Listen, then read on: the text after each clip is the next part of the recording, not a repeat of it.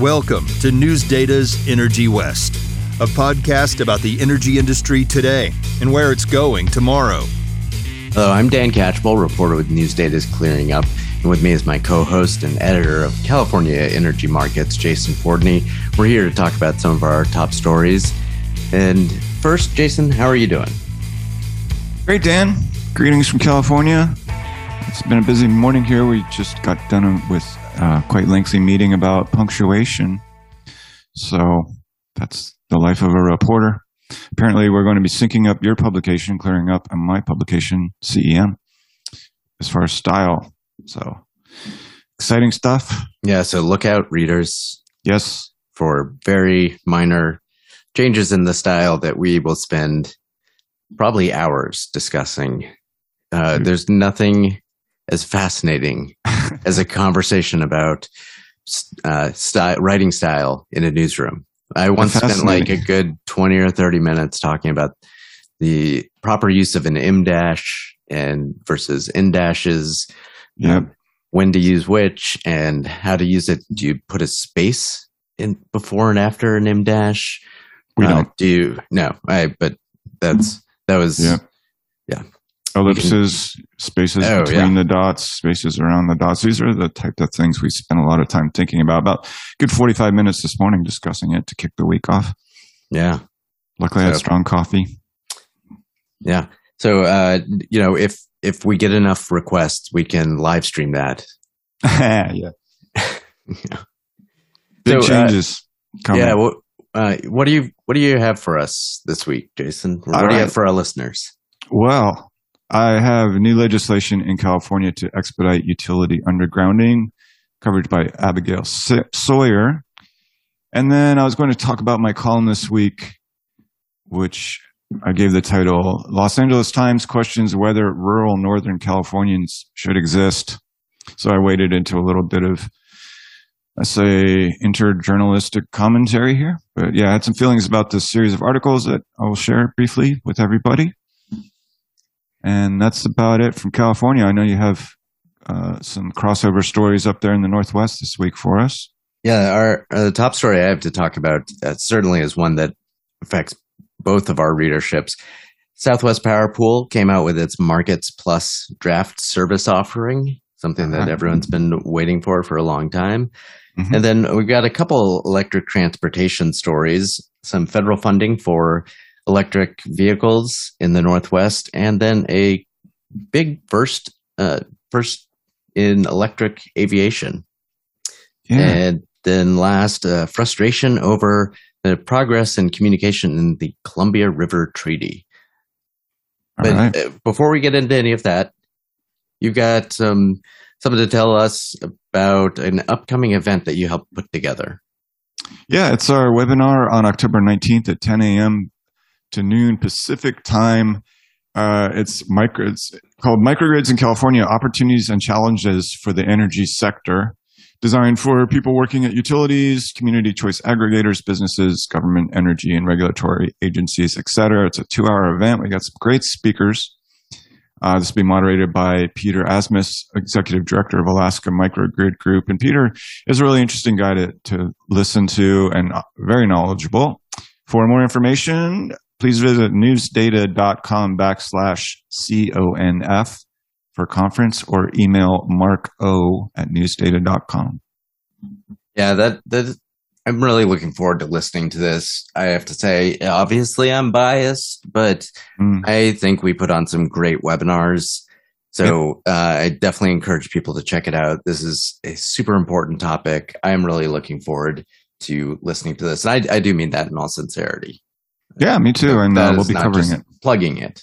Yeah, I'm glad to hear that. No, I, I think our webinars are, are, very high quality too, and uh, we'll be writing up the content, but people should listen in.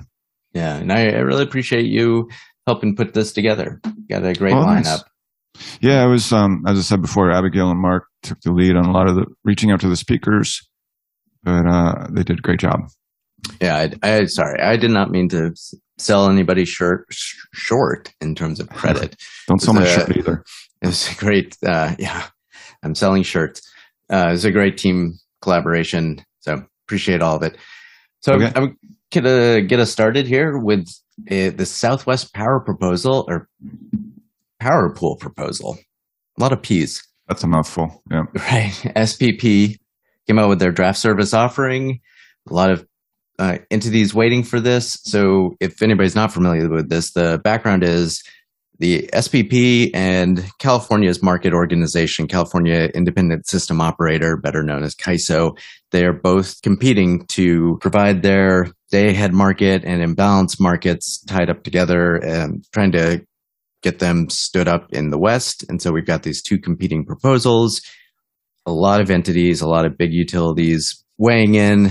There's definitely a momentum and a consensus growing around the need for greater market collaboration, something that there have been many efforts to do in the past that have all foundered on different views, different priorities.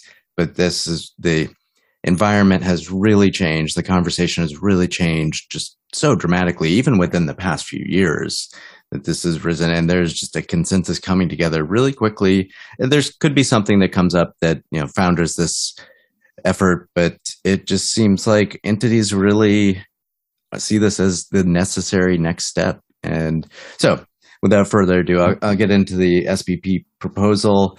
So I wrote this up uh, in a story that came out Friday.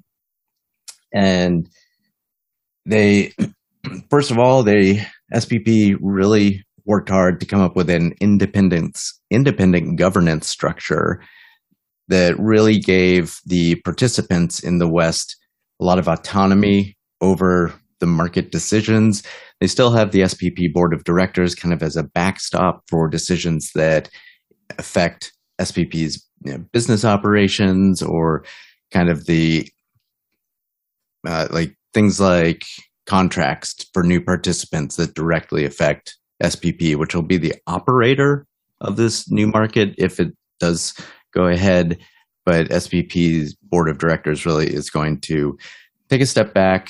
Again, there's some things that they have final say in, but they're trying to give as much aut- autonomy over how the market functions to the participants in the West. And so the, there will be some tie ins between the Western grid and the Eastern grid. Limitations, though, in terms of how many places there are, just the infrastructure. And right now, it's you know, the more participants they have, the more tie-ins they will have, and that increases the efficiency between the two sides. But uh, right now, like I said, the focus is on the day ahead and paired with the energy imbalance, so that one hour granularity for the day ahead that'll settle daily, and then energy imbalance five minute increments that are constantly settling as the day goes on. And they have some interesting pricing mechanisms here that, again, they really put in a lot of effort to getting particip- potential participant feed- feedback and input on what kind of pricing structures, how to incorporate greenhouse gas uh, and carbon pricing measures in like Washington and California and have flexibility to allow those products, uh, allow those pricing in the products, but not have it affect uh, products in other uh, states, jurisdictions that don't have that carbon pricing. you know, it's the pricing mechanisms are just too lengthy and complex to get into with the time that we have. But for anybody who's interested, definitely check out what I wrote up and uh, look for a another follow up story coming out this week. Uh, you know, yeah, again, very interesting stuff. That's all available on newsdata.com. And so now they've they plan SPP plans to issue a final service offering by late November, and they're going to ask participants to fi- financially commit by the end of the year to the next phase, where they'll start moving towards implementation. And CAISO is kind of on a similar trajectory timeline they i have to say though it really feels like the the statements coming out of entities there are a lot more entities that seem to be expressing really interest and leaning towards kind of like hey we can't wait to sign up almost uh, with spp and just not hearing that with CAISO. Uh, this is a lot of the entities that kind of like in Colorado and on those most eastern states of the western section, they're closest to SPP. It, it, you know, of course, everybody's hedging their comments, saying, "Well, we're involved with both. We're, you know, giving it a. We want to see both compare or compare the two options." I think that's true for a lot of the entities in the West. They they're not really leaning towards one or the other, at least publicly at this point. That said, uh, there's a lot of entities that, again, those more the ones closer to SPP. And I just had a story recently about a study that came out that was commissioned by mem- uh, participants, current participants in SPP's Western Energy Imbalance Service. So mm-hmm. it's again that five minute increment. There's a handful of entities again closest to SPP that are involved with that. And they came they commissioned a study looking at the benefit of setting up an RTO for these entities in the current footprint of that uh, imbalance SPP's imbalance market in the West, and they were very enthusiastic about the publicly enthusiastic about the results of that study that showed some clear economic benefit for them so it'll be really interesting to see what happens over the next few months. Yeah, uh, it's funny you say that because in our meeting this morning, not the punctuation meeting, but editorial, Abigail was saying similar things about interest in SPP. And SPP is already an RTO, right? Where the CAISO's and obviously an ISO. Yeah. Um, and yeah, it's this is going full speed ahead, and you're all over the coverage. So appreciate that. Yeah, and Abigail has been she's been covering this a lot too, uh, mm-hmm. uh, and I'm looking forward. It's been a pleasure uh, collaborating with her so far, and looking forward to doing more of that as this moves forward. Yep, Abigail bringing her usual sharpness and detail to the coverage, but I think we're on the leading edge of covering this, and I'm glad you have another story this week. because I can run it too. Yeah, and I'll be uh, talking to one of the executives from SPP who's really been involved with uh, this process of of uh, shaping this this proposal. I'm hoping that we can do that as a podcast, an in depth interview. I'm not sure yet, uh, so okay. hopefully, look, well, keep an eye out for that, dear listeners. Yeah, sounds good. Um, well, back in California, our lead story in CEM was new legislation signed by Governor Gavin Newsom on September 29th on utility undergrounding, which will uh, boost Pacific Gas and Electric's plan to underground 10,000 miles lines. Uh, le- legislation by Senator Mike McGuire, a Democrat from Healdsburg, SB 884. He says undergrounding as a means of wildfire mitigation is often unnecessary. I'm sorry, he doesn't say that. Critics of his bill say that. He was a sponsor of this bill. Uh, so there were some parties that wanted a veto on this bill, including the Utility Reform Network. Um, so SBB 8, SB 884 authorizes adding more than $100 billion to electric bills, which will average out to an increase of $400 annually for PG customers by 2032. So yeah, um, higher electricity rates will threaten the switch away from gasoline powered cars to EVs, according to these groups. But our governor here has signed nearly a thousand bills recently. This is one of them, and we I had a another story covering a lot of climate energy related bills in our last issue. So check that out, newsdata.com. And we'll go back to you for the Northwest.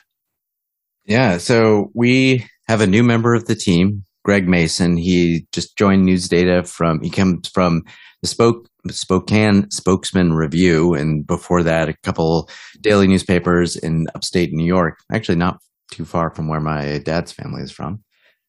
But he got started last week and he had a really in depth story coming strong out of the gate.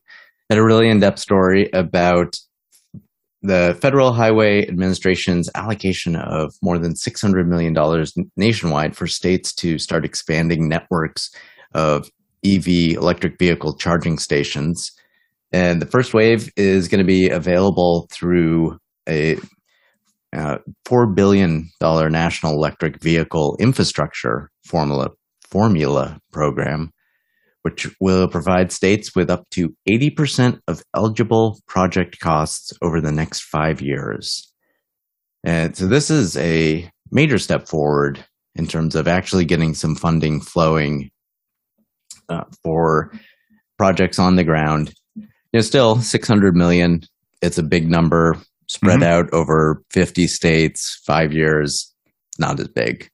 That's Yeah. it. So he he goes into kind of laying out what the four Northwest states are doing and look looking to spend this money on and build out their charging infrastructure. Washington, Oregon, Idaho, and Montana. Yeah, it was a really in depth article. Encourage listeners to go check it out. Again, newsdata.com from Greg Mason, our newest member of the team. And this was a is now of particular interest to me because last week the car that we have had for 16 years, my the first car, first new car that I bought, actually the first car I bought and the first car that my wife and I bought together, our, our 2006 Jetta, it I'm sorry to say it it passed away. Oh, Yeah, it was the car that like we brought all of well, two of our children, two of our three kids home in. Because by the Wow. third kid, we went the we finally went in for the minivan. did you? Yeah, but Wow. uh, yeah, it was uh, an engine light came on. I went to the auto shop or like the O'Reilly Auto Parts and got the little thing that you can plug in to get the code that said, "Oh, your cylinders are misfiring." So I took it to our mechanic, hoping that it would just be the spark plugs. He called me a short while later and said, "Yeah, this this car's undrivable. Yikes. it's going to cost you know potentially a, a few thousand dollars to fix." And even then, you know, it's just it's starting to get to that point where it's really we put had to put in an increasing amount of money. Not not too bad, I gotta say. It's held up Yeah. really well, but that's How many it. miles did you get out of it? Uh, you know, I wish I had checked before. Um, yeah, I forgot to take a look at the odometer. I thought Oh, about man. that. Yeah, I'm, I mean, into a lot. I, I don't know, 150,000, which, yeah, I'm sure there's some people who'd say, well, that's not too much. That said, uh, it, yeah, it's Yeah. just also old and you've got materials starting to break down and, yeah. but yeah, um, and so anyways, we ended up, fortunately, we were able to find a car that was available because uh, somebody, an order had fallen through. They'd canceled on it. You know, it was either that or like wait a year for a car that Mhm. we wanted. And so we ended up going with the Volkswagen ID4. Uh, so I was not planning to sign up for car payments last week. Yikes. Is it? I pardon my ignorance. Is that an EV? Uh, it is, yeah. All right. It's Came called out- Ivy. Uh, ID, ID like okay. identification. I, okay. Yeah, from Volkswagen. It's a compact crossover. So you know uh, you identify as electric now. yeah, we Cool. still have the gas guzzling uh, minivan, Toyota Yeah. Sienna, which has been great. You know, it's funny. This is just to show, like, tell me you're middle aged without telling me you're middle aged. The feature I was most excited about: the back row of seats folds down, so the entire back behind the front row of seats becomes storage. That's that's Yeah, great. that is. I um, know. That's I- what I, I I was like. Oh my gosh, we can fit like I can fit so many like big things in there. Yeah, yeah. So- Well, I, I can. So those minivans can go kind of fast too if you get the six cylinder, Yeah, but uh, you don't see people racing them very much. Well, Yeah. cool. Thanks for the update. Maybe you can write in the pages of clearing up your experiences with your new EV. yeah, certainly. Yeah, that's what Mark said. I think there's a column in there. Yeah. Well, so we had another big first in electric transportation last week. There was the first clean sheet, like legit regional transportation, re- regional passenger airplane took its first flight. Uh, it's by a company Eviation, which is based up here around Seattle, powered by magniX engines. They are also power, are based up here in in the Seattle area.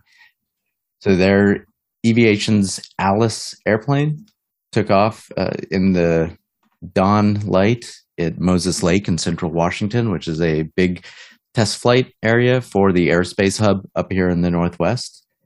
And again, this is just a big step forward in terms of the viability, commercial viability of regional electric transportation. There's, I've written a little bit about this here and uh, elsewhere. I used to cover a- aerospace and still occasionally just keep up with it and write something here or there just because I, I find it fascinating. The development of electric aviation, I could talk about that for hours in terms of the technology and yeah. you know, the trade off between batteries and jet fuel and the energy density, which is very, very far apart. But the you know, there's increasingly commercial viability in sh- short haul regional transportation. So this plane, the Alice, seats about uh, eight plus a pilot, a range of 100, 150 nautical miles. They already have orders for 125 uh, airplanes, including 12 cargo versions from DHL Express. So oh. this is, yeah, they're, they're moving forward. The, most of those orders are from two US based regional airlines looking to build out their electric fleets. And there's various yeah. other airplanes in development around the world. But this is a sector that, or a part of aviation that we're going to start seeing some serious momentum in. Now, it's going to be a decades until you know, you've got a hundred seat equivalent of a jetliner or a hundred seat electric jetliner. That's a ways off. Um, and yeah. it's arguable, you know, there are certainly some people who say it's really the chemistry is never going to get there for it. Maybe with hydrogen fuel cells. But anyways, we're supposed to keep these these uh, little updates short, so I'm going to stop talking about this. I could go on for hours, though. Yeah, should, that's pretty should, cool. Yeah. So, and I love the name Eviation. That's all pretty, yeah. pretty funny.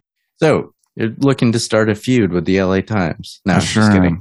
No. Uh, so we're going to go to Jason's opinion corner. This is my opinion. Yes. Yeah. Um, you know, I do occasionally do opinion pieces here. I, it's very rare for me to take on another publication. I, I don't have anything personal against the LA Times. Uh, they did run a series of articles last week that I thought was um, a little unreasonable. I, listeners can find them themselves. Here's the titles.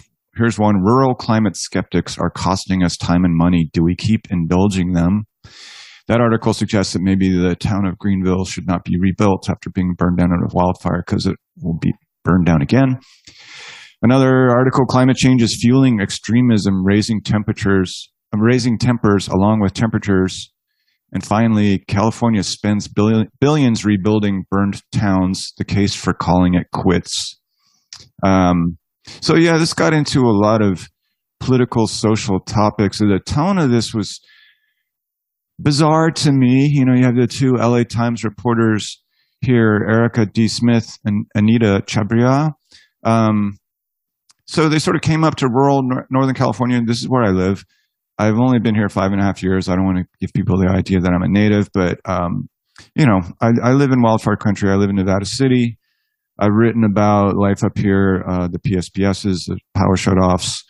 I wrote about uh, the um, uh, the Bear Fire that was right next to our town and almost almost had to evacuate. And I, I wrote about uh, the winter storm last January and the multi-day power outage. So I've gotten to know the people in this area. I'm, a, you know, consider myself a member of the community. I have a daughter here. Um, so I won't spend a huge amount of time on this. I, again, they said basically the suggestions communities here should not be rebuilt because of the cost to Southern California taxpayers. And they constantly in these articles use the term us, referring to themselves and people that don't live here, which I found to be pretty bizarre, uh, as if rural Northern Californians are somehow not part of the rest of society. Um, so, yeah, what was one lead? It's hard to explain just how much some people in rural California dislike and distrust the rest of us. That's a lead in the LA Times.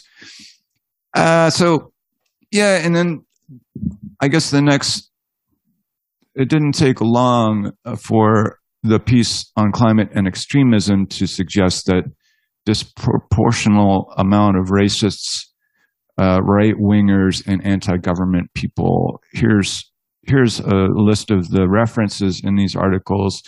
MAGA republicanism, anti Semitism, anti governmental cowboy ethos. They brought up the January 6th attack on the Capitol. They brought up Charlottesville, Virginia. They brought up German Nazism.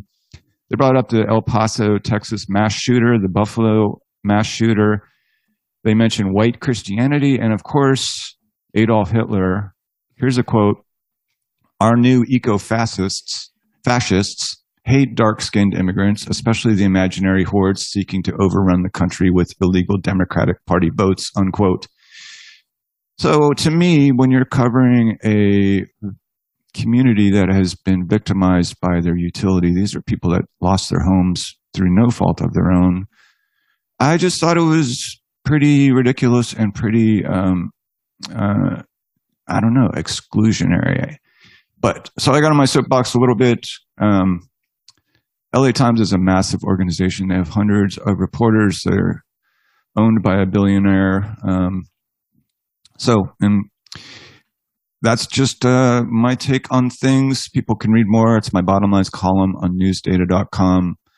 I've tagged these two journalists. I asked them a couple questions about this. Haven't had any response, but but overall, I thought well, pretty mean spirited and um, gosh, I don't know uh, just uh, exclusionary kind of questioning whether the people that live around here should be able to continue to do so. So I don't know. What's, that, that, what's your to take? be clear, this was a story about extremists that just happened to touch on energy policy, right? yeah, it's to Oh, me. Wait, it was a story about energy policy that somehow dragged in extremist politics. Yeah, you see this a lot from the LA Times. Um, you know, there's 12.5 million people in that LA area, metro area. I think they probably have a lot to worry about down there. Um, but yeah, that's kind of my issue here is let's cover wildfire survivors and let's just, I mean, it didn't take long for this story. The, the, really, the suggestion here is there, there are a lot of extremists up there. There's a lot of, um, you know, they said there's no doubt, there's no denying that MAGA republicanism is fl- flourishing in the state's pastoral spart, parts. But there's a lot of other types of people that live here too. That's kind of my Uh, I issue mean, it, to be fair, it well, it is true that there is a certain number of a, a higher percentage of yeah, uh, people who identify with more extremist strands of politics and and views. That's Right. I'm I'm not I'm not endorsing uh, or uh, condemning the LA Times coverage, but you know, the, you could make the same statement about parts of Eastern Washington and certainly Idaho. I have never seen a time in all the coverage I have done of those two areas where that is relevant at all to No. the discussion of energy policy, even as as deplorable as many people find that the those views Yeah, it does not affect it, it it is a minority group and it is very relevant in terms of coverage of how it how they influence politics and cultural discussions etc i have never seen a reason to that they, it affects energy policy and so it, for Yeah. full disclosure i have done some freelancing in the past a little bit for la times Okay. i just want to disclose that Nothing wrong with that. Nothing wrong with the LA Times. You know, to me, you're covering climate change. LA is a city, as a coastal city, that's also affected by climate change. I don't see them going down to the coast and, and analyzing the political, racial, social makeup of the people there and suggesting maybe they should not be able to rebuild. Um, but yeah, you know, I, this is state of Jefferson territory. There is that here. There's also we've had a bunch of San Franciscans come out here after COVID too. There's there's a lot more diversity. I just I'm uncomfortable with the the sort of the positioning here, but you know they have a right to say what they want. They're these are opinion pieces that they're writing also. Yeah. So, but um, we'll see if there's any response. And yeah, just something I felt I had to write on this one. Yeah, and I I will say it is a very legitimate conversation to have and, and very legitimate thing to cover the discussion of to what degree do public policies uh, subsidize people living in areas that are just really not environmentally ecologically sustainable. From uh, floodplain insurance to this sort of thing uh, subsidizing or making it possible to expand development in what's called the but uh, it's the WUI, W U I something like wildlands. Uh, that's not it, but urban interface yep. that really affect it cr- increases risk of wildfires. It means that we have to concentrate resources on protecting property and life, life and property, which is, you know, understandably the priority when there's a wildfire. But that means dedicating more resources that are to dealing with spread out prop- properties that in those resources, if those houses weren't there, those are resources that could be going to containing these wildfires quicker right. and managing them. So, I mean, there's a very real conversation to have about how public policy and public spending affects yeah. development and where do we want to continue with that. So, yeah, that's yeah, that's legit. The question of Greenville, it's a legit question. Yeah, so bringing Nazis into it. Yeah, it's a little much. Um, and you know, you could look at New Orleans, you could look at Florida, yeah. you could look at Texas winter storm uh, Uri. There's a lot of ugly politics that's mixed in with this kind of stuff. Um, but do we do we withdraw from this battle? Do we do we uh, withdraw from the the coastal lands? Um, San Francisco is built in a very dangerous spot. like it's it's burned. You know, San Francisco burned to the ground in 1851. Nobody would ever question whether it should be rebuilt. And when you start look, you know, sort of analyzing the political attitudes of people and whether, you know, it's just odd to me. And yeah, what's going to happen in Florida? Like, will there be arguments we shouldn't rebuild on the coast? I mean, Florida has been flattened by this by this hurricane, Hurricane Ian. Um, so yeah, it's uh, it's today's environment. Uh, I just would, would like to see a little more balance from the LA Times. They've they fired off these articles, each one you know pre-written three days in a row. I think there might be more. Uh, but yeah, this is this is a public conversation, and we all have our different viewpoints. I just think bringing race and religion and politics and all that into into it um, is, is a little little much. It's I, I'm an editor. I would have never approved a lead referring to the rest of the people as us and the people, rural people as them. You know, that's completely ridiculous. But anyhow, I'll get off my soapbox. you can read more. no, it's a it's a fair point. I I think that's a fair point about editorial decisions. But yeah, as Jason was just saying, it's a really great column that he wrote. Newsdata.com. Check it out. It, you know, I, I, know we're kind of running long. Apologize, yep. listeners. Just say this quickly. You mentioned Florida. Uh, I, there's a fascinating documentary from a few years ago. I think it ran on PBS. I, I watched it on one of the streaming services called The Great Swamp about the history of the Everglades and all the efforts to drain it and develop it yeah. and just all the problems that caused. Yep.